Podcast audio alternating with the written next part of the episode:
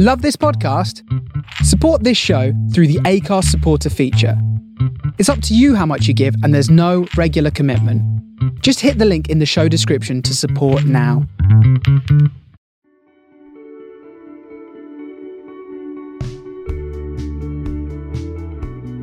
You're listening to the Vocal Girls podcast with me, Megan Gray. In this podcast, I speak to artists about their past, present and future, and the music and memories that binds those experiences. This week, and for the last episode of this series, I'm speaking to pioneering broadcaster and D J, Jaguar, who is absolutely smashing it at the moment. Not only has she been named Mix Mag Broadcaster of twenty twenty-one, but she's also been given the award for Best Radio Show by D J Mag for her B B C Introducing dance show. After grafting and introducing across the country for a few years, Jaguar was finally given the opportunity to present the first ever dance-specific radio show on B B C Introducing. She's also responsible for the launch of Future one thousand in collaboration with Future D Js, which is an amazing initiative designed to help more young women, non-binary and trans artists break into DJing. And aside from all of this, she runs her own night, Utopia, which she has just announced the U K tour of. We had such a lovely chat a few weeks back, and Jaguar told me her story of breaking into such a competitive industry, what it's like to have such a huge part to play in the start of artist's career, and her newfound love for sober DJing. The last two years have been like crazy. I mean, they've been crazy for everyone, right? But with with the pandemic, it was an opportunity for me to to work harder. I mean, I'm a grafter anyway, but it was a real opportunity to... Yeah, you can see yeah. that. I was doing my radio show on Radio One, did launch in the beginning of lockdown, April twenty twenty, mm. which is nearly two years ago, which is mental. Um, but with that, you know, I did yeah. I did all my radio shows from home. I only went into the studio for the first time this week to record this week's show. What? No way. I've even like when as things have been loosening up, I've still been recording right here in my bedroom, my radio show. And now, now I'm allowed That's to go That's crazy. In. I think it's... It's kind of even more impressive when you're able to bring that kind of energy from home, because I think being in a physical environment mm. where you're supposed to be like that does help in some ways. Yeah, one hundred percent. It is it is completely different. Um, but so yeah, I'm really excited to be able to go into the studio now and record. Long story short, I've been working really hard and I kind of just focused like, what do I actually want to say? Like, yes, I want to be DJing and doing radio, but like I need like a purpose. And it was kind of like a natural conclusion to kind of really focus on. Like, it wasn't like I just decided I wanted to focus on women and the queer community and, you know, like it, it just mm. kind of is, it's who I am, you know, like it's literally grabbing aspects of my being and my personality and like how I identify. And yeah, it kind of just became natural. And I think having a platform where I can support people in a big way, like I just really want to be able to push, you know, voices and artists and types of people who might not be recognised or otherwise played um, on like such a big platform. And I really take that very seriously. I, I, you know, I'm always just wanting to champion people. I think that's like part of my personality. I'm just like a very supportive mm. like person and like a fan. Like I'm a fan of all my friends and like, you know, and I, I'm so lucky that I just get to like be a fan and help people and support people and give people opportunities for my job. Like it is the most rewarding thing and I love it and I want to do it for the rest of time. I love the idea that you're kind of fans of your friends. Like that's so true. Like you're the biggest fans of your friends, aren't you? You're I like am. the biggest champion of them. I'm literally like, my girlfriend had a gig last night because she's a musician. I was literally like at the front, like come on. Yeah. Like I'm just, I'm that person. But that's what it should be. I don't think there should be any kind of shame in being someone's like yeah. biggest champion. Like, I think it's great. I mean, as a teenager, I was literally like classic, like obs- obsessed with so many artists. Like, I don't know if you know, mm. there's a, they're a duo called The Veronicas. They're like an Australian duo from like the noughties. They sing that song no, Untouched. I, I should have, maybe I should have picked it. Untouched, like I feel so untouched. Anyway, that tune. two thousand nine vibes. Thank you for your rendition. You're welcome. But like I was such a rogue choice, but I was like obsessed with them. Like I was literally like their number one fan. And like Grimes and yeah. like so Lady Gaga's. Like so there was, I was I was an obsessive music fan and actually makes so much sense that I'm a D J and a radio presenter for my job, because it's like the same thing, just obsessing over music in a more professional way. Okay, so coming from someone that now is kind of would play a set, what would be the best thing you could hear at the end of your set for someone to say to you then? Oh my God, I mean, I, I just like squirm a bit when people say I'm like, I don't really know how to take like a compliment, and I don't know, it's weird because normally I'm the one being like, you're sick. I can relate to that. Yeah. Um, I don't know, I appreciate, like, it's nice to hear. I, I mean, I've, after a set, I always get a bit like, oh, was that good? Because sometimes I just, mm. you, you get in your head, don't you, when you've done something and like, like oh, yeah, was definitely. That good? Was that bit... But, you know, probably was fine. But just, yeah, just someone saying, like, they, they enjoyed themselves. That's what it's about. For me, it's about, like, the crowd having a good time. So if they've had a good time, I've had a good time, then I know my job has been done, you know, because I'm playing mm. to an audience. Like, the whole point of a dance floor is for people to get together and have, to lose themselves and have a great time in a shared experience. So if I've done that and they've all had the best time, then I'm really happy. So yeah. Yeah, I always just get so in my head, like after I see someone play and they're so amazing, I'm like, I want to tell them, but what can I you say? I'll them. Just be like, you you were really good. yeah, yeah, no, I, I think you should always tell someone if you think someone's doing something that's great, because you never know, they might have had a really bad day, and then you telling them that is like helps them.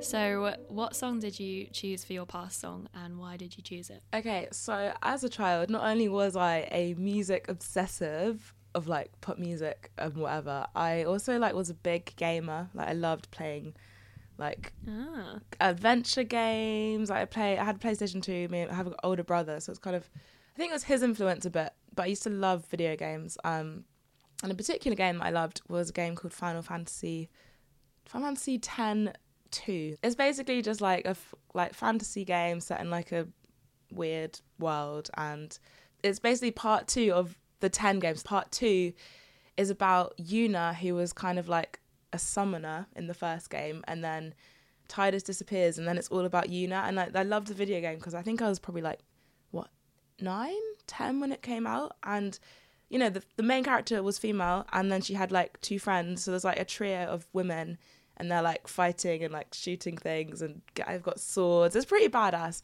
And I loved that because a lot of video games, apart from like Lara yeah. Croft, were literally just, they're all the main characters are boys pretty much, especially like in mm. the noughties, like when we were kids um, and nineties. So it really resonated with me. And like, there's lo- the soundtrack for these games. Like, I don't know if you like are into your video games at all, but like some of these film like scores and soundtracks are, are beautiful. Final Fantasy is like renowned for having just incredible classical music um as the soundtrack. Like I recommend you listen to the whole soundtrack. You can probably get it on YouTube on like a, a long video if you want to, like, it's nice to relax to, nice to focus to, whatever. mm.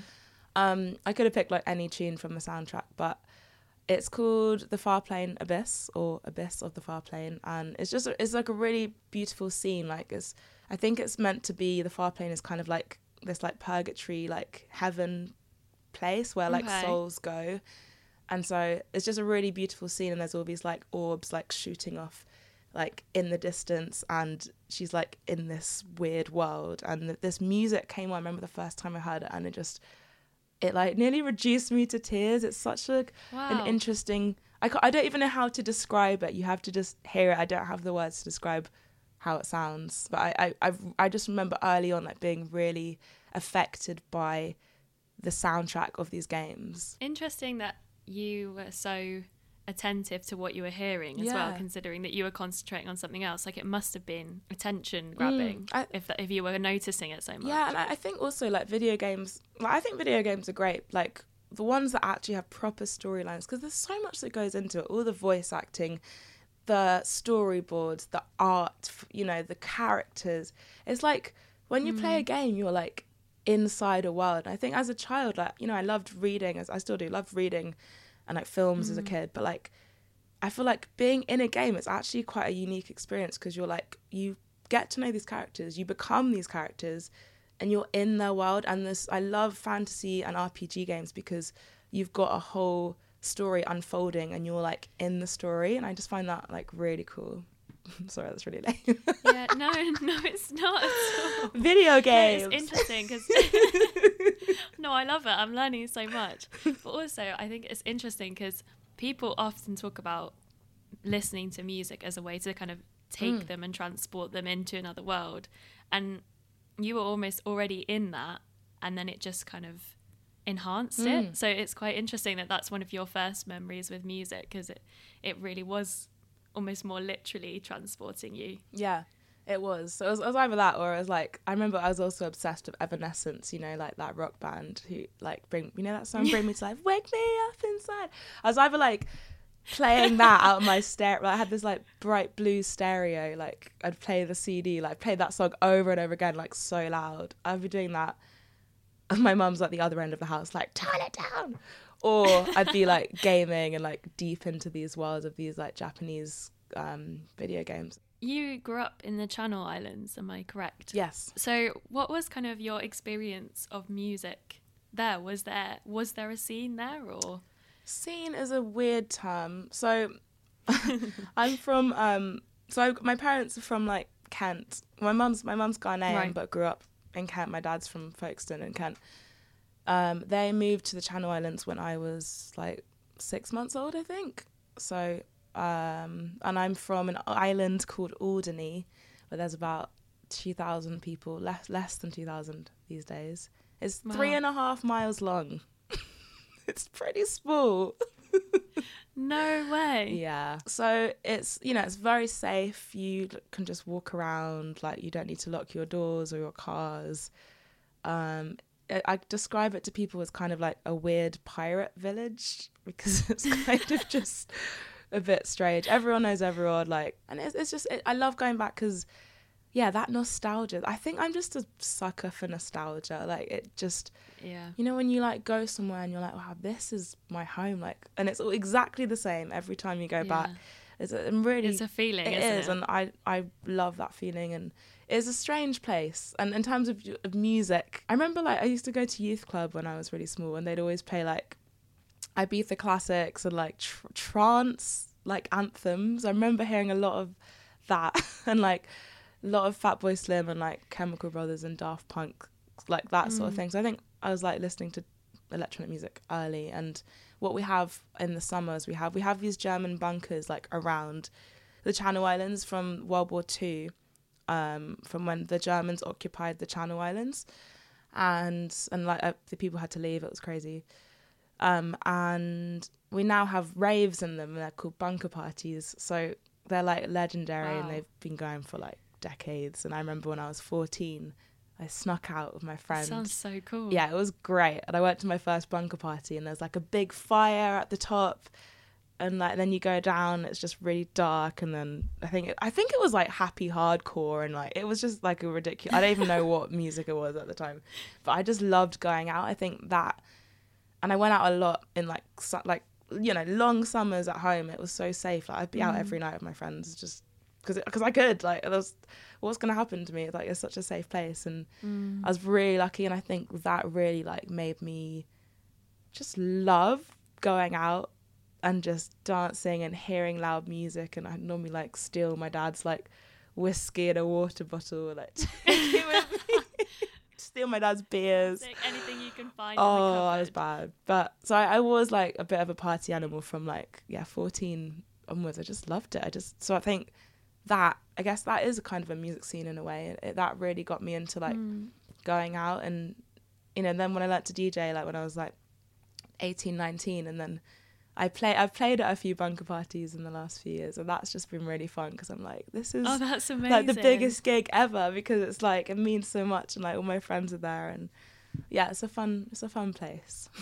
So I guess the maybe the sort of loving of the electronic and dance scene was kind of intertwined in the the fun of going yeah, out as well. Yeah, it's the like, fun factor. The two were kind of together. Yeah, initially it was mm. just about the fun. Like, I don't think I knew what. You know, I didn't start, like, appreciating mm. the music that I was hearing out. I mean, I was probably quite out of it. But I think I didn't start appreciating it really till I was, like, seventeen, eighteen, probably eighteen when I actually could go to, like, actual clubs at uni. Because when I went to uni, and that was in Leeds, that's where I started student radio I did my I did a Friday night radio show, and then I was like, oh, I need to actually like, you know, collect the music and like know what stuff is called. And that's when I think I, I started to like, you know, realize what I was doing instead of just like going out and getting wrecked and not remembering it. God. So when you started doing the radio mm. in Leeds, is that when you learnt how to D J as well? Yeah, so I just remember going to uni and I was so excited, and I remember the first thing I wanted to do was check out the radio station. I had this feeling, I was like, I've got to check it out. And I went and applied for a show. I, I did a show called Dangerous Jag on Love Friday it. nights. And I was just playing the music I liked, and it was like, yeah, a lot of electronic stuff and like other stuff, just things I liked really. And so that radio show came first, and then they had decks there, and they were like, oh, you should learn to D J. And I was like, I have no idea how to do that. And um, I was really lucky that they, you know, they had the facilities to to help me learn. My friend Mo was really helpful, and because he works in radio as well now, he he was really helpful in me learning. Um, but I actually did an internship with Radio One and one Xtra in the summer of my first yeah. year at uni. I saw so, that with Annie Mac, right? Yeah, I got to shadow her show. I got to Amazing. shadow the early breakfast show. I think that was like Gemma Gemma Kearney at the time, and one all the one Xtra shows. I just, I just like, it was really fun. Like, it was like my dream. And I remember being in the live lounge, and I saw, I think this was when Fearne Cotton was still on mm. um, Radio One. And obviously we've all grown up with Fearne. I remember seeing Fearne Cotton like walk past me in the live lounge, and I was like, oh my God. I was pretty like overwhelmed for that whole two months, but it was amazing. It was like a crash course on radio production, like how it all works, the industry. I, I was obsessed. Like, I think I'm an obsessive person maybe, because I, I just completely fell in love with radio, and um, I was really lucky to get that internship because I did not expect to get it. So my point is, apply for things, because you never know. Like, I didn't have, I had like six months radio experience. I think they just were looking for passionate people, and mm. you know, you never know what can happen if you put yourself forward for something. And that's something I always tell people, because if I hadn't gone for that internship, you know, I wouldn't have had this, I, I wouldn't have had this experience like early on. I think I've really, that was eight years ago now, I think. And now, you know, I'm a presenter on Radio One. Like, I was, I was yeah. once an intern, and now I have a weekly radio show. And actually that still blows my mind. Like, going in this week, I was just like, I've been in this building so many times. Like, I grew up in this building in a way. And now I, I present my show here after like years of grafting and like, having to prove myself, and I don't take anything for granted, that's for sure. Oh, congrats on your introducing show. That must have been, when you got the news mm. that you were going to do that, yeah. how, how did you feel? Um, well, I, I guess like context around the show. So I've worked with introducing for about six years. So after I did the internship at Radio One and one Xtra, I, I went back to uni, had two more years of uni.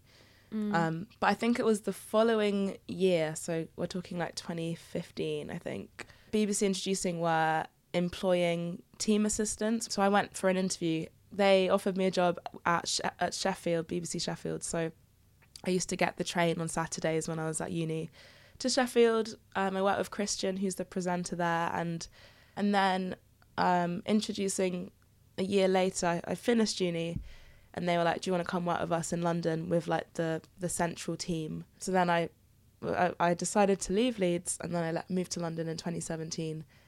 Um, and they offered me like a four day a week job, which was really cool. And then I also worked at Mix Mag, Amazing. like as their weekend editor. This is also something I acquired when I was at uni, because I did an internship with them. I think I was just internship mad when I was younger, because I just loved it. I was like, I was curious. So then I moved to London to work with Introducing, and that was that job was meant to last for three months with the central team, and then they just kept renewing my job, and like I, I, I basically ended up doing that job for about five years.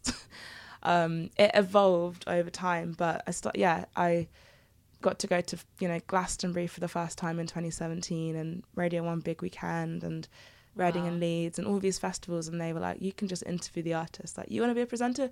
You interview the artists. So I do all these interviews. They'd get me hosting on the stage. I did all the social, all their socials, and like, I've been part of Introducing for a long time, and, and it's really like developed in a lot of ways. And um, Kelly, who's now the editor, she she was like, I've kind of grown alongside her as well, as she's risen the ranks, that I've kind of grown as a presenter on Radio One, and um, I'm really close with the Introducing mm. team, and Introducing's amazing because it, it I think it's the best thing about the B B C, because it's a platform. Yeah, I agree. Kind of, this is probably why I'm the way I am, because it, it's that ethos of wanting to help the artist. Like, you know, we're not a label, we're not trying to make mm. money off you, like we're not gonna, if we just we just want to help artists grow and give opportunities to people. And I think that that probably has really influenced me and my work now, because that's how I just think mm. everything should be. And so the radio show kind of grew from the background of like me being in Introducing for a long time, and I recognised that dance music wasn't really, we weren't really doing much with D Js and producers of Introducing. We were doing a lot of, you know, like indie bands, and yeah, it was it, we've we've kind of really been working hard to rebrand and like make people aware that we are doing lots of different things. Like we do a lot of one Xtra, and we've collaborated with like the Rap Game, and we're trying to push, um, you know, to work with other artists. And I think people do see that. And and with dance music, like it's really flown since we launched the show. So when I found out, that was beginning of twenty twenty, I got this call from the head of Radio One. I, it was a missed call, and I was like, oh, that's weird, I'm just gonna take this. I called him back, like, and, who the hell's this random number? Yeah, yeah, literally. And um, I was like, just just excuse myself, and um, called him back, and yeah, he was like, so I've got some news, um, we'd like you to do uh, a little bit on Radio One every week. It's only going to be half an hour, but it's going to be the Introducing Dance Show. How would you feel about Mad. that? And I was like, my jaw just dropped to the floor. Oh, it was everything God. I wanted to hear. And I actually wasn't expecting to get been given that opportunity that soon, because I had done a few bits. I, I did, I think I covered for Hugh Stevens in like the autumn of the year before.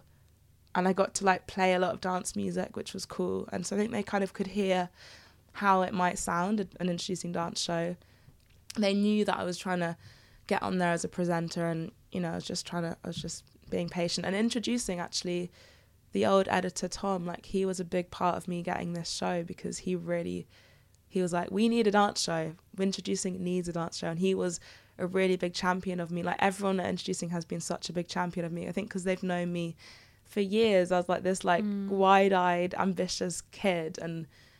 You know, so when I first moved to London, I'd tell everyone, I was like, I'm going to be on Radio One, I'm going to do a dance show. They're probably like, I didn't ask, but okay. Like, I'm like, I'm going to tell you anyway. But I, I was, and, you know, they were you really supportive. It by I, the did. Sounds of it. I did. I did. And so, yeah, when it came about, I was just super pumped, really happy. And, and to do the first ever one as well, the first ever yeah. dance in so it's show. like it's like a bit of Introducing history. Like, this has never happened. Mm. Ever. Like, there's an Introducing show that Gemma Bradley hosts, and it's amazing. It's like multi-genre. They might play like the odd dance tune, but like this is yeah. a culture that we have built, and it's a community, and all of the artists, like even in two years, like I've become really good friends and have these relationships with these artists. Some of them I haven't even met still, because I met them online through the pandemic, you know. It's like mm. and and they often collaborate with each other and remix each other and write songs of each other, and it's like a whole movement. It's it's crazy. It's it's the best thing ever. It really is. Obviously, as you all know firsthand, the industry that you're in and have succeeded in is so so competitive. mm. I'm assuming there was quite a few setbacks along the way. I'm just wondering how you push through things like that and just keep going. Yeah, it is competitive. Like, I don't want anyone listening to this to be like, oh, she had it so easy, it was a breeze, because, like, it's not. I don't not. think anyone thinks you're not working. No, I off. know, but, you know, and, and you know, some it's it's hard, isn't it? Because everyone's experience is different, but I, I would say, like, it is a very competitive industry, like the creative industries in general, as, as you know, like, mm-hmm. is, it is hard, and it's hard to stand out. And it's hard to be heard. And people, of course, will they will tell you no, unfortunately, especially at the beginning, because, you know, you might not have the most experience. You might just have a dream. Mm. and But that is the most important thing. You can never underestimate the power of, like, believing in yourself, because you have to when other people don't. You have to, like, basically keep, like, keep doing it and, like, get yourself out there And people will see, there were times when people said no, you know, people at, at the B B C who, they because they're probably like, you, you're an intern, like, why are we going to, you know, people said like, you're, you know, I don't, I don't see it happening. I don't think wow. you're going to be a specialist presenter. I don't think you have enough knowledge or, you know, from, from across the board, like in my career, people have said stuff like that. When I was twenty-one, so I just moved to London, I won a student radio award, which was like winning an Oscar at the time. It was, it was so, I Amazing. was so happy. I won that, and then Radio One got in touch being like, oh, do you want to come and do like a demo in the studio? Um, and I was like, oh my God. And in my head, I was like, this is it, this is it. They're going to give me a radio show. But mm-hmm. no- nothing came of that. And I think it was like a year later, I was just a bit like, I felt a bit stuck and a bit frustrated, because our problem with being ambitious as well is because you want everything now, don't you? You're like, yeah. So what I've learned yeah. is you have to really be patient. You can't have everything at once. You've also got to enjoy the journey and the things, you know, the things you're going to do to get to your to your goal. There's going to be some really fun, weird and wonderful things that happen along the way, and like enjoy those just as much. Um, so I was a bit like, I was pretty pretty low that the piloting hadn't read, led to anything. I thought like I'd thought they I wasn't going to happen because no one really mm. got in touch, and I was just a bit like, and I was still I was still working at Introducing, which was amazing, but I was like, am I just becoming like more of a, do they just see me as someone from the office, like in the production team, yeah. you know, like behind the scenes kind of vibe. yeah um but then I actually I went for Smirnoff in twenty eighteen, did a campaign called Equalizing Music, which was yeah I remember that um to help mm. like the gender imbalance, and it was a mentor scheme mentorship scheme, and you could apply and have a mentor and blah blah blah.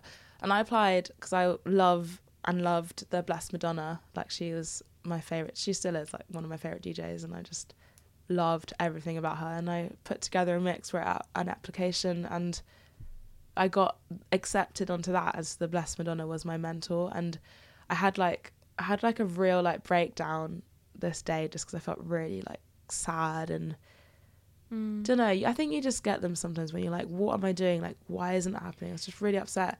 But this the Definitely. day the day after was like the first day of the mentorship with um Maria, and so the next day, like, you know, when you wake up, your eyes are all puffy. I was like, oh God, here we go. Yeah. yeah. Um, but I got there, and it was the most wonderful day. Like Maria's like such a nurturing soul, mm-hmm. and I, could, I think I couldn't have picked a better me- better mentor actually. And but he basically like showed me some stuff around the D J decks, like some tricks and what she likes to do, and it was just so cool just to see her, like one of my favorite D Js, like there like teaching me. And then she gave me like some production lessons, and we just had this like amazing chat. And it just spending a day with her, with one of my heroes, and her being like, oh, I believe in you, like asking about what I'm doing. Yeah. And, you know, she was like, oh, you can definitely get on Radio One. Like you, you're, you're going to make it as a D J. Like just having someone you admire um, saying well done, or being interested, or, you know, ha- mm. like believing in you, that gave me so much confidence. And I think that was a real turning point, because I wasn't sure anything. Sounds was like it was happen. just what you needed. It was just what I moment. needed, yeah. And, th- and this is why you should tell people, you know, they're doing well, because yeah. it might be just what they need to keep going. Yeah. And, and that was a real turning point for me. So if you want to tell me your song choice for the present and why you chose this one, please. Yes, my song choice for the present is, yeah, just something I'm loving at the moment. Um, obviously, I listen to a lot of electronic music. I listen to a lot of up-and-coming electronic music, because that's I'm just always, like, working on the next radio show, because there's so much music to get through. I think I get through about, mm. well, uploaded to Introducing just dance tracks. It's probably about five hundred, six hundred tracks every week. So, wow. you know, and I've got an hour every week, so it's, it's a lot of music to keep on top of. And so Jasper Tigner is someone I've been playing a lot on my show for the last couple of years. Just makes really like kind of nostalgic sounding, like ravey melodic stuff, um, and he's teamed up with Joe Hertz, and um, I don't know what it is about this tune, it just I think it's that like synth melody, and it's quite soft, and it kind of makes you want to cry, but it kind of makes you want to dance. And it's oh, a the tune. happy sad. Yeah. The happy sad is the best. And you could mm. just, I could have this, I mean, I have done this, just had it on loop for like probably hours just in the background. I just love it. It's called Equals. I think happy, sad, and in the electronic music scene, there's something really powerful mm. about that. Like if you're at a night or at a festival and a song like that comes on, mm. you get all, you get all the feels. Yeah, it's like a sweet spot, isn't it? It's oh, yeah, it's the best. So I really want to talk to you about Future one thousand. Yeah. So please can you tell me a little bit about what the project is and kind of what inspired you to start start it? Obviously, we've touched on your kind of passion for championing marginalised genders. Yeah, I mean, this is another classic crazy pandemic idea. I did a virtual conference end of twenty twenty called Utopia Talks, and Utopia is my club brand. I also have a podcast called Utopia Talks.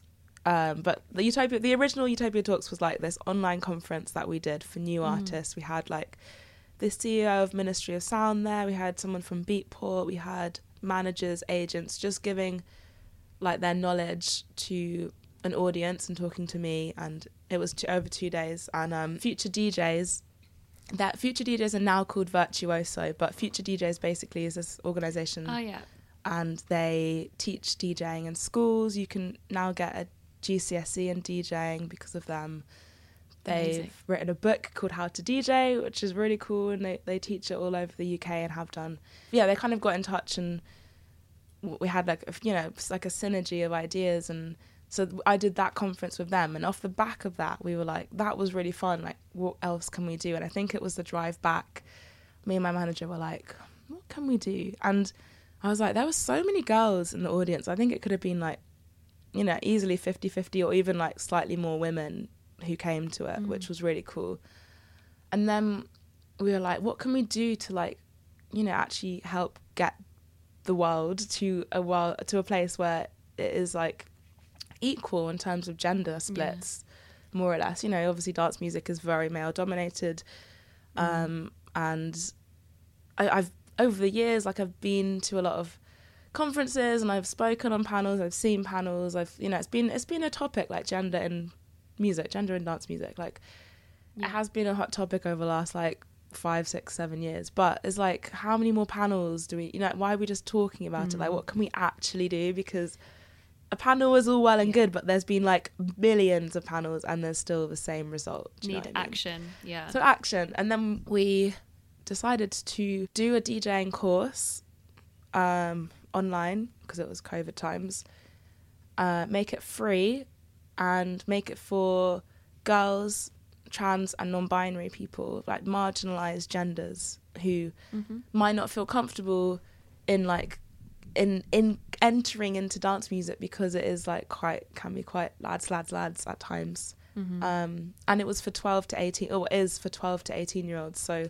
it was to target, you know, young people at school who might be, you know, they might love music but don't know what they want to do, because at school they don't tell you that you can work in music, that you could become a radio producer or work in as an A and R, or, you know, like run a podcast, yeah. or they, you know, because I had I had no idea that I could do any of these jobs till I went to uni and no, kind me of neither. Found it. Yeah, right. But they are out mm. there, so mm. that was the point. And that Future one thousand, um, we're actually opening up to all ages this year. We're gonna be announcing it soon, um but amazing. So it's it's basically like loads of videos. You can learn how to D J, you can learn how to present on the radio, you can learn how to produce music, and you just learn how the industry works. And um it was really, I basically recorded a bunch of videos with them. It was really fun to re- to record all these, and there's just so much information there, and it's been really rewarding to like, I was so excited to announce it. We announced it in Mar- in May last year, and the support was so good. Like we had, like, you know, publications like R A and Mixmag. There's so much press on it. Up. Yeah. Um, I went on Sky News to talk about it, Whoa. Which was crazy. Like live, I was sat here actually, because again COVID, but sat here live on Sky News talking about Future one thousand. I went on Women's Hour. Really, really cool. And like the industry support was great. Like Annie Mac and Blessed Madonna both posted about it, like loads of peers and amazing women. Um, people like Jax Jones getting in touch, being like, can we like release some of the music from on my label? And, you know, like people really like getting, getting involved and it. getting behind it, which mm. was which was amazing. And um, as for the, you know, the, the the students, if you will, of the course, like it's been great to get to know them over the past year, and we we do like live sessions. Um, so we've had me and uh, Jada G in conversation for a live session. Amazing. We had Baklava come down, Talia, oh. Jyoti, um, Timanti, and just them talking about their experiences and and what I've loved. We we the students like made a Discord chat like in one of the lives. They were like, oh, we've made mm. a Discord, so now we've got this Discord chat, and um and I love that. It's really like, because I wanted to make sure it was as inclusive as possible. And like, yeah. there's a lot of like, there's non-binary students, there's, you know, like queer, like queer and gay students and trans, like it's it's just exactly how I wanted it to be. Like, I'm really glad yeah. it resonated with these young people. And um, we've actually been able to give a few of them actual D J opportunities, because as things started to unlock at the end of last year, um, yeah, two of them come down and D J at Somerset House, where they have the ice rink sometimes, um, and there's D Js, and just... It's it's just really, wow. really... amazing like, to be yeah. able to see it through yeah. as well. And we're going to push it. We're going to push it even more and, yeah, open up to more ages so that people over eighteen can get involved and, and hopefully have more live opportunities for people to D J. What have the students on the courses said that they found difficult in the past, or that's potentially made them nervous about entering into the industry? And have they shared any stories about the main things that were... intimidating? Like in the live stream, that was really interesting because there's a chat box and they could type stuff and type questions to like mm. Jada and everything, and some of them would say, I I do music, but I'm I'm the only girl in my music production class, and I, I just feel like, you know, a bit like alone basically. Yeah. Or some of them were like, yeah. oh I'm too I was too scared to like do music because I didn't think any girls would be doing it, or I, I've never seen girl D Js doing it, so I wouldn't have considered it for myself. Mm. Stuff like that. And it's just yeah it's just nice because they've got this community and they've got each other and they've got me, and I don't know, I feel like it's really, even if we just helped like one person and they, you know, mm. follow it through and actually like keep to the DJing and they actually, you know, want to do this. And there's one girl in particular who I'm really excited about, and you know, even if that she goes on to like pursue this and like it breaks through all those no's and like yeah. you know, believes in herself, and I really, that is the most wonderful, beautiful thing. And you know, being a young girl or, you know, a young person, I remember being super self-conscious, and it's so yeah. easy to just talk yourself out of something. Definitely. And also I think from what you were saying that they've kind of shared, sometimes the things that are more subtle, like the exclusion that you feel that's quite subtle, is almost worse mm. because you can't quite put your finger on what it is that makes you feel like you're you're not supposed to be there or you're not part of it, but it's a feeling. Mm. And even if you were to tell someone else, like you tried to explain it, you can't quite explain it, or someone could easily make excuses for yeah. it. But it, it's very much there, and um, yeah, that's something that, that I've found. And I mean, obviously, all of that kind of feeling becomes worsened when paired with other forms of discrimination based on, you know, disability mm. or sexuality or race. So I mean, it's just so amazing that I think you're providing this this safe space for people to feel like there is a community around them. Like I quit I quit an instrument when I was younger because I was the only girl really? in the band, and I'm so mad at myself what instrument for doing that now, but I was so embarrassed. It's quite funny, it was the trumpet the trumpet pick it yeah. back up, girl, get on that trumpet. So it was like, I was in a brass band, and when I was at primary school, I started playing, and it was me and two other girls in my class, mm. and I loved it, and I thought it was so fun, and I thought it was really cool. And then when I went to secondary school, I was the only girl, no. and ev- I used to dread, honestly, I used to feel sick before, and I just didn't want to go, and I put it off, and that's why I quit. Really? Because I just felt so embarrassed and self-conscious, and... Um, I mean, obviously, a lot of that stuff is those kind of teenage yeah. feelings anyway. Um, but yeah, I just think it's so good that this stuff is happening now so that people can feel like they're allowed to be part of it, because just that stark difference between me being at primary school and the difference I felt around it at being at secondary school is so kind of tangible. Yeah, yeah. I was going to ask, like, from your perspective, obviously we know about the kind of the lack of diversity and gender diversity as a whole in the music industry, but Why do you think specifically kind of dance and le- electronic music is one of the worst for it? This is a very good question. I'm actually working on a report, yeah. Um, so we've we basically set up um, the Jaguar Foundation, which we're going yeah, we're going to properly launch alongside this report in April. And yeah, the Jaguar Foundation is going to be a space for more initiatives like the Future one thousand, and you know, I want to be you know I want to be doing like D J workshops for for people, and you know, I want to do like charity things, and I, I, I've got big plans for this. This is one of my many big plans. But yeah, working on a gender um, equality report. So we're going through the official charts, Beatport, Spotify, like scanning all this data and getting the data for male, female, non-binary artists in electronic music. And we're doing interviews with female and non-binary industry people as well, from their experiences, you know, and we're going to put this report together, which is going to give us some data and findings and, you know, about actually how many, you know, what what the actual, like, mm. stats are, which is really exciting.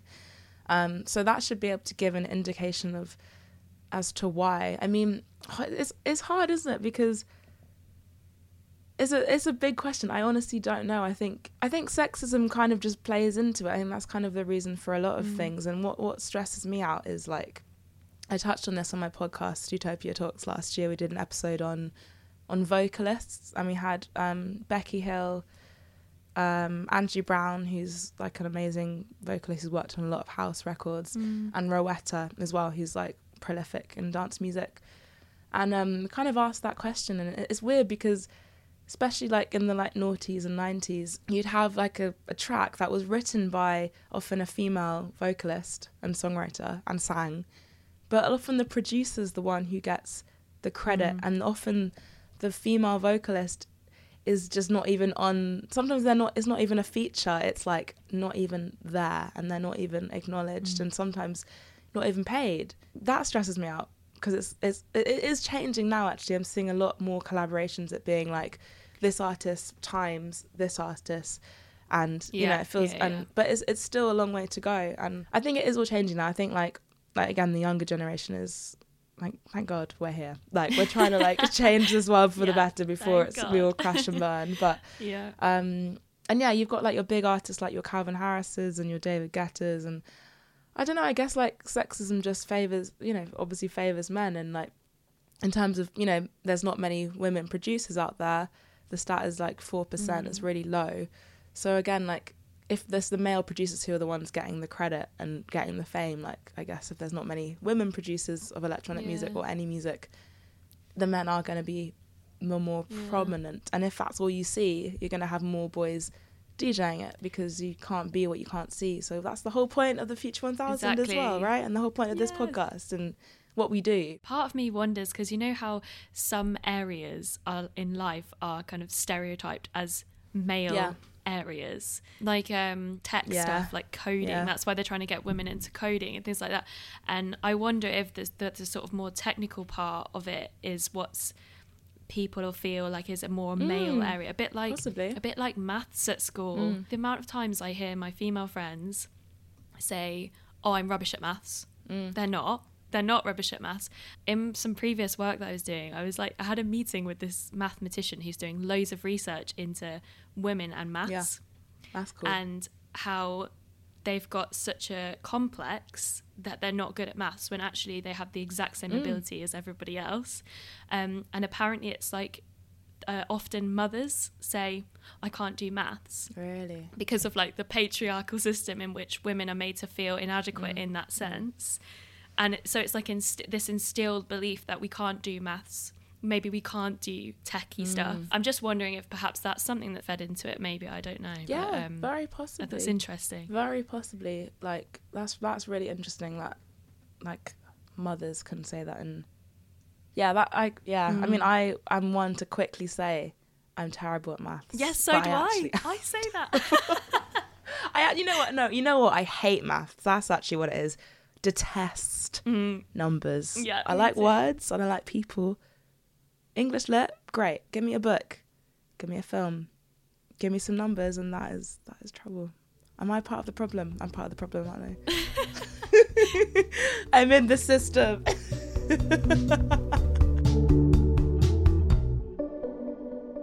What song did you pick for The Future, and why did you choose this one?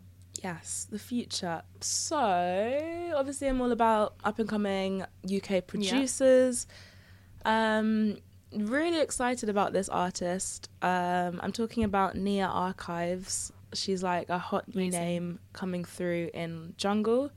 Jungle obviously having a real revival moment, yeah, and like hardcore and faster sounds like coming through in the underground and in the mainstream, which is really interesting. Like to hear like pop tracks and people like Pink Panthers and Perry and Tommy and doing mm. um and a lot of other artists now like making like full-on jungle tracks, mm. um which I didn't expect to hear like in the mainstream as much. um I think after like the explosion of Sherelle's Boiler Room and like breaks breakbeat was coming back in as well over the last few years, and yeah, it's really interesting that that jungle's like back in a big way. And um yeah, Nia Archives I'm just a big fan of. Um started playing on her radio my radio show last year, and I think she's originally from Leeds, and she's just I met her in person for the first time last week. She did a mix mag lab, which was so sick, and she was there like mixing seamlessly, like with such ease and grace, whilst like dancing around. She sings live as well because she's a vocalist as well and songwriter, singing like perfectly in pitch, like so jumping up and down. It's also like one sixty B P M is like so fast as well. I thought it's like really intricate mixing and just with such ease. I think she's like twenty years old. Um, she is definitely the future. She's someone I'm really excited about. She deserves the world. Like she's she's smashing it, and she works hard, and I think she's just enjoying the journey. And she won an N M E award, didn't she, last night as best producer? Yeah. She beat Fred again, which is mad. And I know, great, really great. Yeah, she definitely came across so well and so genuine mm. last night when she was accepting her award. She was just like, doesn't matter who your parents are, if you want to do it, you can do mm. it. And then she's like, jungle is massive. Yeah, yeah, I saw it. Jungle is I massive. I love it. So great. And her journey, she's got an E P coming out soon, and this track eighteen and Over is just one of my faves. It just makes me want to just like mosh about and jump around, and it's it's sick. I feel like I really played into your niche here asking you that question. Like, it must be really hard to choose. It was hard, yeah. Okay, so I'm so curious. How do you do it? Like, because, like because literally, I want to know for real. Like, you obviously are like going out all the time, DJing, partying. How do you do all of that? And also all of the productive shit in the day. Like, I am so intrigued. That's, please tell me your secret. That's my favourite question ever. That's so good. I actually get asked that a lot. Sometimes my friends are like, are you okay? Like, are you, are you okay? Um, I think I'm... There's a few things. I'm a workaholic. I just love it. I get it from my dad. He is exactly the same. My girlfriend calls me the crack addict when I'm really in work mode. She's like, you need to stop. You are like addicted to working, even when it's painful and it makes you cry and it, you know, you yeah. love it. I'm like, I fucking do. Like, it's just this industry. Like, if you want it and you want to work hard and you love working mm. hard, then it does not feel like work at all. In twenty twenty, ironically, when a lot of people were like, well, obviously it was hard for a lot of people, but some people were, were jobless or furloughed, I was working the hardest I've ever worked in my life, probably. Like, up at seven. I was too. Straight on my laptop, mm. working, working, working till easily seven, eight p.m. the same day, just on calls, brainstorming, radio shows, podcast, mm. just doing it all. Because we could. It was like a new way of working, wasn't it? It was like a workaholic's dream in a way. Well, it was, because also it felt like a lot of my time gets taken up, as I assume yours is, going out and having yeah, fun and yeah. doing all this stuff. So when that was removed, it was like, okay, well, there's all this time yeah, now. What one hundred percent. Am I going to do with it? Yeah. So that that was an interesting time. And I think I've like reaped the benefits from really getting my head down and, and just being poised and ready and going for it. Um, and then also, um, yeah, obviously I do like to go out and stuff, but I'm not I, I, I'm not the party animal Jaguar that I once described to you earlier on in the podcast. Like, I mean, these days, I love being in bed by like not, like half nine, half nine, ten, reading my book. No screens, no noise. It's my dream. I like, yeah, that is the, it's harder now. The that dance radio hosts everyone off record. Yeah, I've got my bonnet on, blanket on, drinking a herbal tea, reading my book. It's harder now that I'm at the moment though, because it's there's so much going on, and like I, I'm mm. trying to like get back out there and get out yeah. of like granny mode and into like out and about mode. But um, but a big one mm. for me actually that I've kind of discovered last year is like not drinking. Um, like I try. I think when things pick up as well, like I, I started DJing sober like from like August last year, because I had like oh, wow. five gigs one weekend. I was like, I can't. It was bank Too holiday much. Weekend. Five gigs. We had to drive from like Lincoln. We did Cre- we did Lost Village, Creamfields, Yam in Clapham in London, field day, and then the field day after party that later that night. So that was across like two days, five gigs, which was mental. I was like, mm-hmm. I'm not drinking. Had the best time. Like DJing sober for me is actually, I love it. Like the endorphins it gives me is such a high. I'm better technically because I'm not drunk. Mm.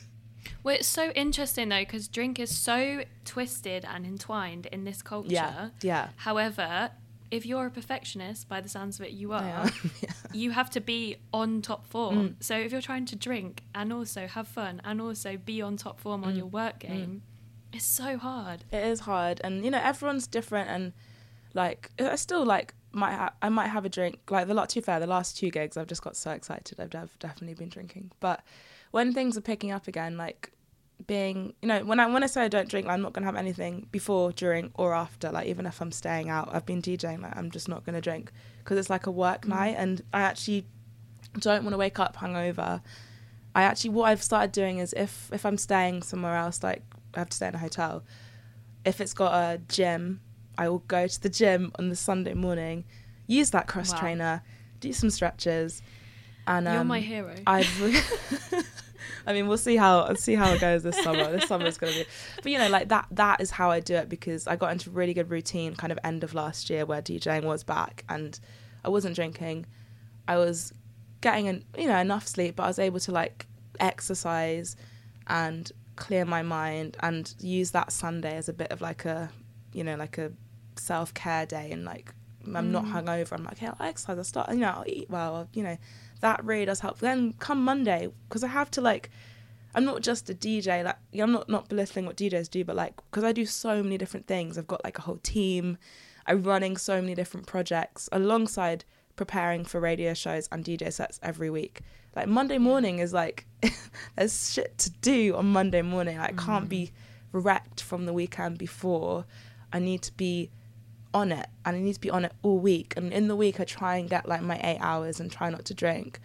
Um, and then mm. you know I'll pick and choose when I'm gonna have like a, a night out and stuff. And yeah, doing it sober is actually really fun, and like it's not actually that hard. I don't feel I don't feel I don't feel weird being in a club sober. Whereas some people might associate being, you know, having a, a, a drink in their hand in a club. And mm. But actually I would say to anyone out there, I know it is hard, and I've had a lot of conversations with D Js. I actually kind of was inspired to do this. Um, I had a po- an episode of my podcast about sobriety with Fat Tony, mm. who's like, it was a big D J, or is still a big deal D J, but in the eighties, nineties, like, like he, he does loads of like, he doesn't like a ministry called Ministry of Pride, but he's he you know D Js with like Boy George and like Kate Moss is one of his. But he's like one of those. He's he's a great. He's an old school mm. like amazing guy. He's been sober for fifteen years because he got really wow. into drugs and alcohol. He's got a book mm. coming out which is all about it. And he came on, and Harvey from Prosper was is sober as well. He came on, and Tamanti, who's a, another D J in, in London.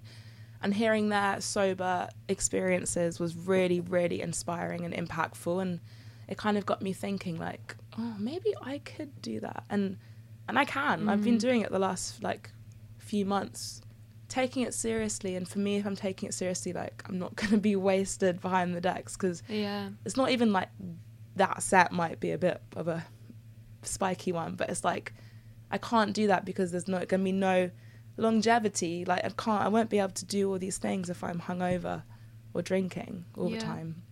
So that's the plan, is to stay like focused, pick my moments when I'm gonna have a whole bottle of wine and be silly. Yeah. And um yeah, but I just love it. I just I just love it. I think I'm just fueled by passion, the music, ex- excitement and adventure, and the music. The music is great. It just yeah. keeps on this coming. This is the thing, what you're saying, you're like, I still had so much fun, and I think that speaks volumes about your the love of what you're doing, mm. and I think it's easy to get them twisted and think, oh, I won't be able to have fun if I'm not having a drink, but actually, if the music is good enough, you're going to have fun. Yeah, definitely. And, you know, if if you want to drink, yeah. good for you, but sometimes yeah. I would encourage people to try it, like whether you're mm. DJing or, or going to a club, because you can still you can still do it and you can still have fun. You just will feel better mm. the next day, a lot better. I have this a lot because I'm, I'm going to gigs a lot, yeah. like almost three or four times a week at the moment. And I'm now starting to think, you know, I, I really need to start separating mm. the fact that you can go to a gig without having a drink, yeah. because it's not sustainable, as you said, to do that so much mm. and it be part of your job. I tend to go through phases where I'll like work loads and not really go out, mm. and then I'll go out loads and not be as productive. Yeah. Because when I've tried to do when I've tried to do both, I would do what my parents call burning the candle at both oh, ends. Oh yeah, I've heard that one before. And I just like burn out so bad. Yeah. Like it just doesn't work. It yeah. doesn't work. I mean, some people do it. Mm. I don't know how, but um, yeah, some people are animals. Like they're just made of something yeah. strong. I guess you've just got to find what works for you. But yes. like for me, to do to do every angle of it, it's just my mental health just suffers majorly. Yeah, so. It's so true. And like if you're out all the time and not having much sleep mm. and busy, and it really can add up. And you know, there's there's some, like I won't name names, but some D Js and some musicians and industry people that I see, and I'm like, I don't want to be like that. Like I don't want to be yeah dependent on alcohol when I'm in my forties. You know, like it's sad mm. and it's not right, and it doesn't have to be that way at all. Like we're not yeah. doing this because we want to get wrecked. We're doing this because we love the music. You know, that that is what it's about. Well, just before we wrap, because apparently I could talk to you all I know, we're really going for it. Good luck with the edit. But um, I wanted to ask, obviously, for anyone listening who is thinking about doing what you're doing, or also thinking about sending uploading a track to mm. the uploader on B B C Introducing, is there any kind of, I guess, key thoughts on that, or major things that you'd be looking for? um I'll start with the track stuff. So yeah, anyone who's uploading, you know, if you make any type of music and you're based in the U K or from the U K, like definitely upload your music to Introducing. It's it's I think the best tool for new artists out there. Obviously I'm a bit biased, but it's the truth. Um yeah, it's so easy. Just upload upload something, you know, that's finished, that you're happy with, that is your best work. I think you can upload two tracks a month, and don't over upload. Like don't some producers like just bang out the tunes and they'll upload every month, there's new tracks coming in, and I'm like, that's a bit it's, it's a lot. Like I'm not going to play the same artist like that many times in mm. the same month, you know what I mean? And they just have to be good tunes. So just like select your best bits, maybe make a bit of like a release plan. If you've got like a few in the bank, you know, a few good ones, be like, okay, maybe I'll release one every six weeks or whatever, you know, just t- just think about it. Um, and what I'm looking for in a track is just something, I don't know, so, I play so many different genres and I want to keep it that way, you know, whether it's techno or a garage edit or some some jungle or some house or disco, whatever it is. I, I just want to be pleasantly surprised. That's what I want, because there's so we have to go through so much music, and it's it's like sometimes it's I'm like, wow, I need to find some gems, come on, where are they where are they mm. But when you get them, it's like there's some really great stuff on there. And you know, if if you if your track doesn't get played the first time, you know, like c- consistency is really good for the uploader, because I know artists who because you want, you know, your tracks to get better and better the more you upload, you know. That's it's kind of, mm. it's really cool because you can see an artist's journey. You can see if they've been uploading since twenty nineteen and who's played them and who's listened. And it's it's really cool. And mm. so some artists I've played, you know, they've been uploading for years and now they're making their best stuff. And now I'm playing them on Radio One because they've been consistent yeah. and they've kept going. So just be patient, work hard, get your head down, upload your best stuff, I would say. Anyone who wants to get into the vast things that I do is just follow your passion. You know, if you love it, go for it. That is going to be the thing that fuels you every day, as, as we've been saying. Don't be afraid to ask questions and reach out to people now after like lockdown and with social media, it is so much, it's so easy to reach out to people. People are like super responsive. Um, and you know, the worst thing that'll happen if you reach out to someone and say, hey, is like, they won't reply, won't reply. I'm like, you know, not the end of the world. It's fine. Um, you know, if you want to like, sh- you know, shadow someone's radio show and try and get in there, or if you're a fan of a podcast or a label, like just reach out and start talking and just build relationships. Because I think this is all about relationships as well, which again is why I love what I do, because I'm building new relationships with people every single day who I'm playing on the radio. Yeah. Like me and you are building a relationship right now by yeah. having this chat, and it's really important. And and as I said before, like back yourself. You have to be your number one fan. You have to believe in yourself. Mm-hmm. I know it can be hard sometimes, and different circumstances can maybe you can be a bit doubtful, of course, but like just mm. try and overcome that. And like if you truly have that belief, that's going to keep you going. It's going to happen at some point, because the longer you hold on and believe in yourself, like other people will fall away, because they might be like, oh, I can't do it, or oh, I don't really want to do it anyway, or they might be deterred. But otherwise, but you can achieve your dreams. It's going to take a lot of hard work.